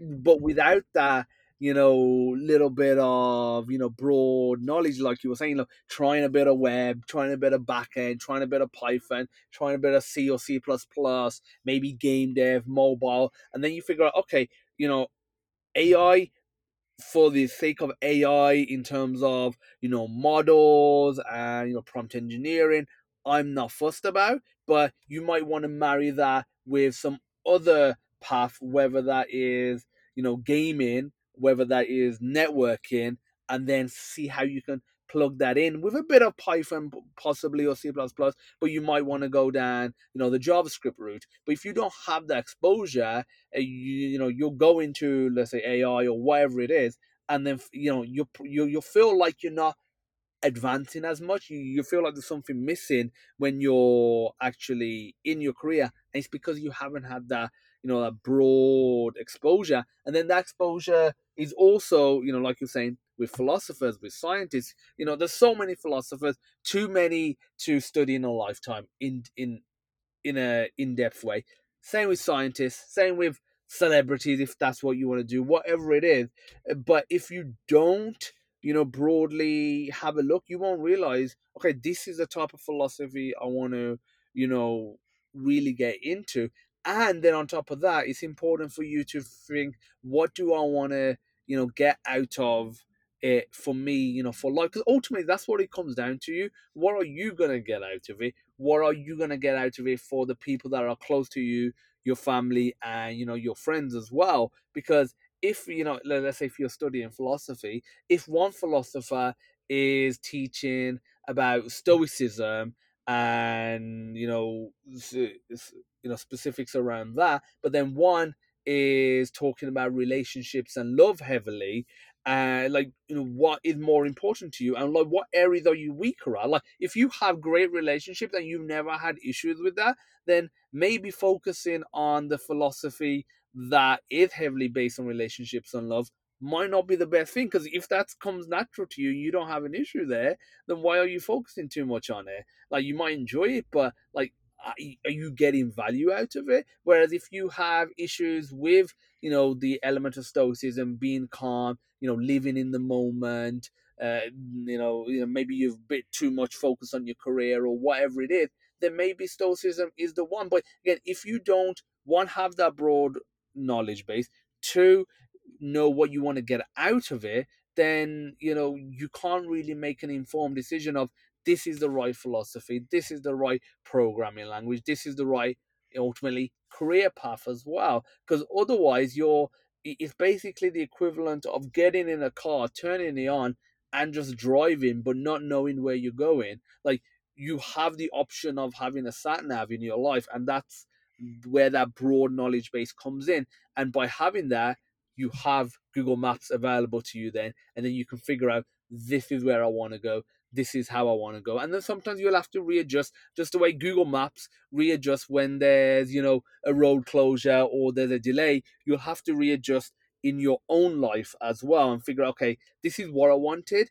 This may have changed now, you know, based on, you know, there's different things that have happened in your personal life, family. Maybe you've, you know, got a family now. Maybe you, you know, something's happened with the, you know, your family, the relationship, and you need to adjust you know, accordingly, your career, the philosophies that you follow. Everyone's following some philosophy, and I think that's something you know very important to understand for uh, you know as a listener is that just because you might think, okay, I'm not interested in philosophy, you you are still following some philosophy or philosophies. It's whether or not they're gonna get you towards where you what you want, and also they'll provide the value you know that you want you know from your life as well. So I think that's also very important.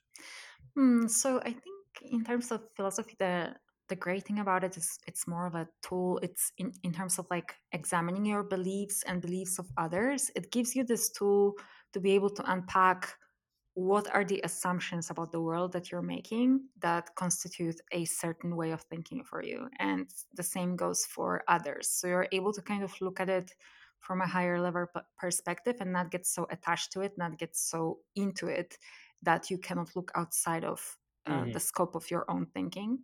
Um, but it also, the cool thing about it is that it really, um, I I don't think it like I personally when I'm thinking about the question of where I'm going, you know, like I'm putting myself in this in this metaphor you've you've created. I'm in the car, I set up the Google Maps and I'm looking at my career and life. I I don't think I always have a destination in mind. I typically have like a general scope of where I'm interested in. So in this case, it's AI. Mm, but I never have like a ultimate destination in mind, and it's more about why. Like I am doing this because I think it's important. I am doing this because I think um, it's stimulating and it keeps stimulating me and as long as that is happening i am happy to stay within this uh, within this route but i might need to change it if i feel stuck or something right? Um, so so i feel that type of um, kind of uh, asking yourself questions not only about where you want to go how do you get how do you extract value out of things but also like uh, why? Like what's the ultimate what what what are the assumptions what are the passions that are behind the things that you're doing is uh, is useful and it's something that that philosophy is very it's a very natural thing to talk about. Oh yeah you know you know 100% it is and i think that if, if there's you know one key or one of the key takeaways from this podcast it, it is that you know be open how you know you hear that a lot but i feel like people are very close-minded you know they won't broaden their knowledge base there you'll always be you know why do i need to learn that? You know that's not useful you know they'll you know dump other things. And it's just like having that broader knowledge base will one allow you to discover things that you will not have discovered otherwise and then you think you might actually think okay i'm actually more interested in this than what i did at university or what i you know grew up you know being exposed to so there's that and i feel like it helps make you a more rounded individual but i feel like it also forms you know what whatever else you're doing as well because like if you have this broad knowledge base you can you know leverage those different skills that you have and you know for what you want to do. You know, you can get little bits and figure, okay, this will help me. You know, here, this, you know, the philosophy side, the economical, the the economist side, the let's say the health and fitness side of you know life as well. Like it'll all help inform you know whatever path I've chosen. So I think that's another thing to like key takeaway. I would say is everything is so interlinked that just because it doesn't seem like it's obviously you know linked you probably can you know find a way of you know it helping you. And if you are that person where you are open-minded and you've studied a broad range of things you'll probably just become a parent you know just automatically because you you're that person where you are truly open-minded that you know you'll just become a parent like this helps you know in this scenario this is you know this even though they will be unrelated. Yeah yeah. And also um, i feel like so for for folks that are like eyeing llms and artificial intelligence and feel a bit overwhelmed because like you can feel overwhelmed with the amount of stuff that is that it's happening. Mm. and um, plus it's just like you know all, all sorts of questions about what's going to happen to my job is it going to be relevant in the future blah blah blah. So it's it's actually i'm saying blah blah blah but it's like it's a it's a super relevant question people have and it might contribute to them having a sense of meaning or not. So it's it's a huge deal um, i would say that um, ai is here to stay so uh, it's it's like electricity was here to stay, and whether you accept it or not, is gonna happen. it's gonna yeah. it's gonna get broadly adopted. So it's a really good idea to get exposed to it somehow. Um, and find an angle that interests you the most. So it doesn't have to be diving deeply into some, you know, LangChain, LLM, GPT, whatnot frameworks and start building with it. It might, it might be a great uh, path for you to get hands on and see how how creative you can be with it, how open this field is, and how many smart people building so many cool things. What what actually drew me in. Um, so you may want to do that, but you don't have to. Like you can approach it from more from policy standpoint you can approach it more from the cultural standpoint from the product standpoint just thinking about what the next generation of apps will look like and how they're going to change thanks to this technology and how that may impact what you're doing currently or in the future. I think this is also a way to kind of approach it as long as you approach it, as long as you approach it and, and get exposed to it. Um, I think I think you've done well, and uh, so so don't shy away from AI. Keep keep an open mind about it, and um, yeah also don't worry about uh, you know you have to master it right now to stay relevant. Of course it's it's a field that keeps growing. It's a booming field. So we welcome all kinds of talent and people willing to join the ship and kind of keep working on it. But you can also just use the technology that we develop and actually implement it in somewhere that interests you more. So it could be medicine or it could be law or it could be finance what what whatever whatever your game is. Um, you can you can do that but have enough of an understanding of it to be able to do that to, to treat it as this tool that helps you do something else um, so yeah just uh, just a big shout out to ai and to to you guys to uh, stay close to it and don't stress and sweat over it, but find a way to use it that works for you because that's ultimately what it's for. Oh yeah, I think that's you know very interesting. You know, very important what you were saying is that AI is here to stay. It is like the advent of internet, electricity, mobile, you know, mobile phones. You know, the way we know it, and computers, etc. Um, and as long as if you look at it and you agree with that notion that it's here to say, no matter what your opinions are about it, no matter what industry you are in, if you do agree you know, with that statement, and it's something I agree with as well, that it is here to stay and it's not in its general sense going away. Again, OpenAI, ChatGPT might not be here in 10 years. I think you will. I think that'll be one of the new big tech companies, but it might not be. But AI in itself is not going to go away. Once, you, if you are, you know, if you believe that like we do, then it doesn't matter about anything else. Then it matters, okay, how do I, you know, become more equipped to utilize. And like I said, it's not about going into the you know the rabbit hole of LLMs or you know learning Python to code. Like it, it doesn't have to be that much. And for most people listening, it won't be because they're not from a technical background. They don't have the inclination and the desire to, you know, they'll go that deep technically speaking into it. However, what you can do is literally just go to chat, you know, GPT's website, which uh, again, uh, I've got a bookmark, but I think it's chat.openai.com. Like, just go to their website, you know, just log in and just start using it. There's so many people that will have heard of AI, will have heard of ChatGPT, which is probably most people, especially in the developed world right now. And if you ask the average person, have you gone on the website? They'll be like, no, I haven't, you know, tried it. I've never, you know, used it. And but then they'll be shocked when 10 years pass by or five years pass by and you know people or you know employers are asking you know do you know how to use this tool? It's like it is normal for any person to think that you know you need to know how to use excel to some level or spreadsheets or you know word documents or computers.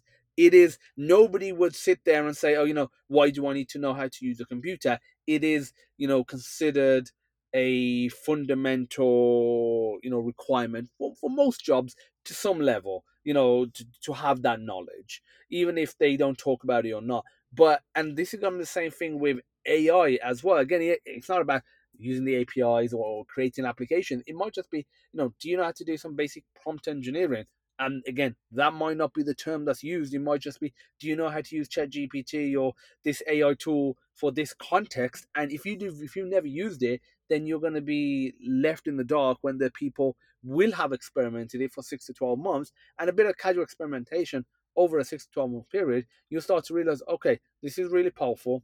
This is what it can do. This is what it can't do. Again, you don't need to be an expert, but just, you know, have it just using it and you'll be able to actually utilize it in some meaningful way. And then on top of that, you'll probably discover that, okay, this is actually really cool and that I can use it in my own career and life to enhance these certain areas without too much hassle, without spending, you know, ridiculous amounts of time to optimize chat gpt or the you know the flow for what i'm doing. You, you just uncover you know ways. And i think that's something very important is that a lot of people listening this is not something that's going to take over overnight it, but it is coming, like Sandra, you know, has just said.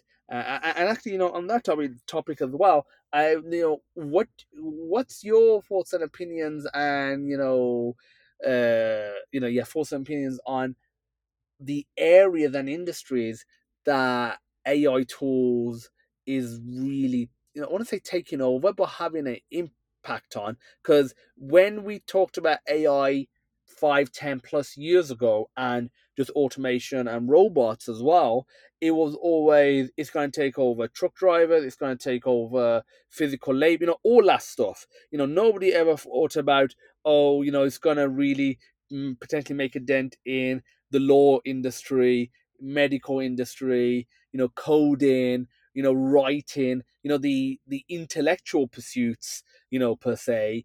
But the chat gpt that's really what it's doing. I, I don't think there's any builders in the world that are worried about their job because of chat gpt the the ones that are a bit more worried are you know maybe writers or that industry and you know maybe you know lawyers or some of the you know the the entry level lawyers you know for example people at law firms where some of that you know those tasks can be offloaded and automated so what's your opinions around that where it's actually gone versus where people thought ai was to go Yeah, I think it's hard for me to imagine a profession in the future where AI will not have impact in.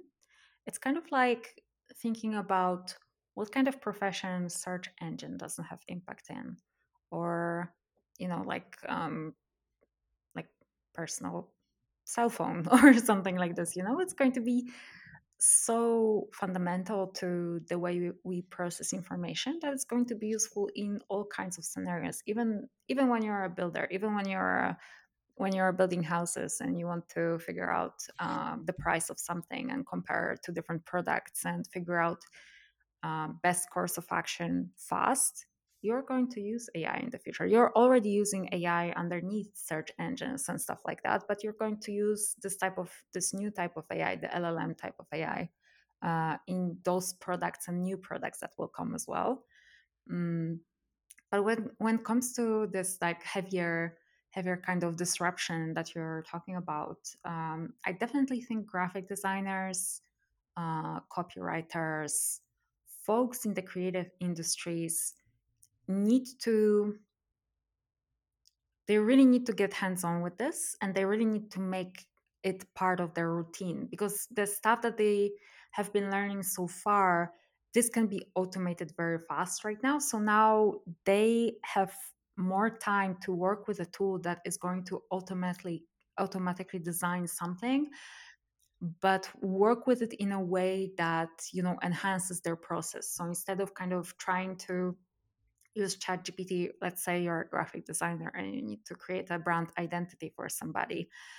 Instead of going from scratch, you can use ChatGPT to sample certain things, show it to the client, get early feedback, and then keep honing on and working. Right? Like you can you can use these tools to enhance the process rather than to fully replace it. I don't think we are there yet to kind of like fully fully automate it. Although perhaps there are some people that are doing that, but to at a level that I wouldn't consider, um, you know, top notch. We're not there yet. So um, I think, yeah, folks, folks that are uh, creators generally, they really need to get hands on with it, and um, that would be the number number one profession that I can think of right now that gets disrupted by what's happening. Oh yeah, you know, one hundred percent. You know, I totally agree. So yeah, I mean, I think we've had an amazing you know episode today. There's a, a bunch more that I want to discuss, but I'm gonna save that for another episode, and hopefully you know you'll come back, Sandra. But before I always wrap up the podcast, I always have a set of fun, you know, you know, rapid fire questions to you know ask my guest. Are you ready for those? Yes, that's it. Okay, so if you if if somebody said to you, you can either have I or use in Poland you have euros. Is that correct? We have uh, Polish currency, złote. Uh, okay, different. Okay, so I'll, I'll, I'll use. Uh, I'm I'm guessing you're aware of euros and like the like how that is in terms of like the buying power. Mm-hmm. Yeah. Okay. So would you rather have half a million up for you know every year for the rest of your life, or five million upfront one-off payment, and why? Mm, that's a nice question. So I think I would have upfront because I would probably invest it in stocks and then kind of uh, count on the stocks to give me that dividends for the rest of my life. Yeah. Okay. And like, do you do much investing right now? Because that was that was a pretty confident and quick answer of investing stocks and the five million upfront. So, do you do any investing right now? And if so, what type of investing? Yes, I do investing. I actually outsource investing to my boyfriend, but we talk about it a lot. and uh, we invest a lot in the natural resources at the moment. Okay, natural resources stuff like wood, coal, that sort of stuff. Yes, yes, that type of stuff. Okay, fair enough. And you know, just going into that, like, what may again, I think it's a good thing. I think everyone should look into investing, and you know, Uh, you know obviously read about it learn about it and then actually you know begin and become an active investor. But like what made you you know get into investing? Because uh, a lot of people that you meet you know they're not active investors. They don't have a clue or they then they don't even have the desire unfortunately to you know spend the time to learn about it. So you know why do that? Is it as an alternative to a pension or you know you know you know why Yeah, so one thing is that my mom has been working in financial industry for 30 years and she uh, has this savviness about um, making creating value out of the existing assets that you have and i kind of you know observed her doing that for a long time and went along with it. But the other thing is that i don't really think that I, I feel like there will be so, so much disruption in our world happening that I don't think that I can count on any kind of like social support system in any given place. And I would rather not, you know, I would rather just look after my own um, assets and uh, have the freedom also to move in between countries and and be able to use my portfolio however I want. Okay, fair enough. And if you was to run your own, you know, company, uh, you know, would you rather run a ten person or a one thousand person company, and why? 10 person versus 1000 person. Yes. So at the moment I would say 10 person. I I haven't been even working at a company that's at the scale of 1000 and I can imagine that it takes a lot of streamlining in order to optimize what's going on there. Um, so I would, you know, I would start small and work my way into the bigger. Okay. And you know, what's your favorite board game, video game, and movie? My favorite ball game is volleyball. I love beach volleyball especially. Um, video game, well, it has to be Super Mario. I'm really basic in that in that sense, and I do Which by one? As in, like the original Super Mario, or just like Mario in general? Mario in general. Yeah, the the entire series, just because I was brought up in it, and now it's like super cool with Nintendo Switch and stuff, and I still play it with my nephews. But you know the the newest versions, the enhanced Luigi Mansion, whatnot. Um, yeah, and the movie. Hmm, There Will Be Blood, I think, would be my favorite. Yes, uh, with Daniel Day Lewis. Oh yeah, like that movie. Oh, I, I absolutely love that movie. I saw that cinema when that came out, and I've watched it subsequent times. You know, since then. I think that. I mean, pretty much any movie with Daniel Day Lewis is always entertaining and amazing. I feel like his last movie, which again was meant to be his last one, the one about you know sewing, for like that was a bit on the weak side relative to what he usually does. But I feel like his performance in it was still very good. The movie overall wasn't as good as something like There Will Be Blood. But yeah, like There Will Be Blood, and even though it's not based on like a true story or a you know an individual, there's still a lot of elements of truth in there and the nitty gritty side of it. You know, it, it wasn't a matter of you know everything's you know there, there isn't like no happy ending with that movie, and it, it is just like uh, you know like life. You know, things just go on and you know it is what it is. But yeah, that is I think a movie that's a masterclass in movie making. Yeah, it's a masterpiece. The soundtrack as well is just like out of this world. I really recommend it if you haven't seen it and listen to the soundtrack. Oh yeah, the soundtrack also combined with the visuals as well, and you know the scenes where they're not constantly cutting. Again, this is something I hate about a lot of movies, especially modern movies, uh, especially when you get into action movies, where they're constantly cutting different camera angles between different camera angles. With There Will Be Blood, they're just having some you know continuous shots, and you're seeing these epic set pieces and you know visuals, but you're not immediately thinking that they're epic, but they they they're kind of going under the radar and affecting you internally. Uh, you know, like I watch those. So some of the scenes, especially you know when there's a lot of fire or a lot of oil, you know, in there I won't spoil it for to you know for anyone that hasn't watched it. But I actually, you know, when, when I'm watching the scenes where there's like that huge, you know, fire, I'm sure you'll know the one I'm referring to. It, like, I actually feel like I'm getting the heat from it. Like, I feel like there's a level of depth that I don't see in some other movie that's heavily CGI, that's you know has fire in them. It's like okay, it's got fire, it looks realistic, it looks fine, okay. Whereas this, I feel like not that I was burning, but I felt you know you know the impact was more real. It's incredible, yes, and it also leaves this heavy kind of silence with certain with certain scenes where Yes. you know things happened and they were heavy and you need now time to process and i love that about about this movie. I think uh, yeah it's a masterpiece. Just like you mentioned it's uh, it's definitely a movie to be watched no matter whether interested in that type of cinema or not. It's it's just a piece of artwork. Oh yeah, it is, and it's it, is definitely one of those movies that if you're not looking for something super fast paced, but it's got you know a fast pace, you know, sort of an intense topic. This is definitely one of those ones because, like I said, there are just scenes where it is just quiet, it is still, and some of the you know the messages conveyed are is literally just through the stillness through the eyes of the characters instead of it being constantly talking, constantly action. Whereas another movie that has a level of intensity that I love as well, and that is a great movie with Leonardo DiCaprio is Blood Diamond, another great movie, but it, it that is a lot more go go go go go. Whereas this is to step back, it's to be very still, but it's to have the same level of impact in a different way. Mm.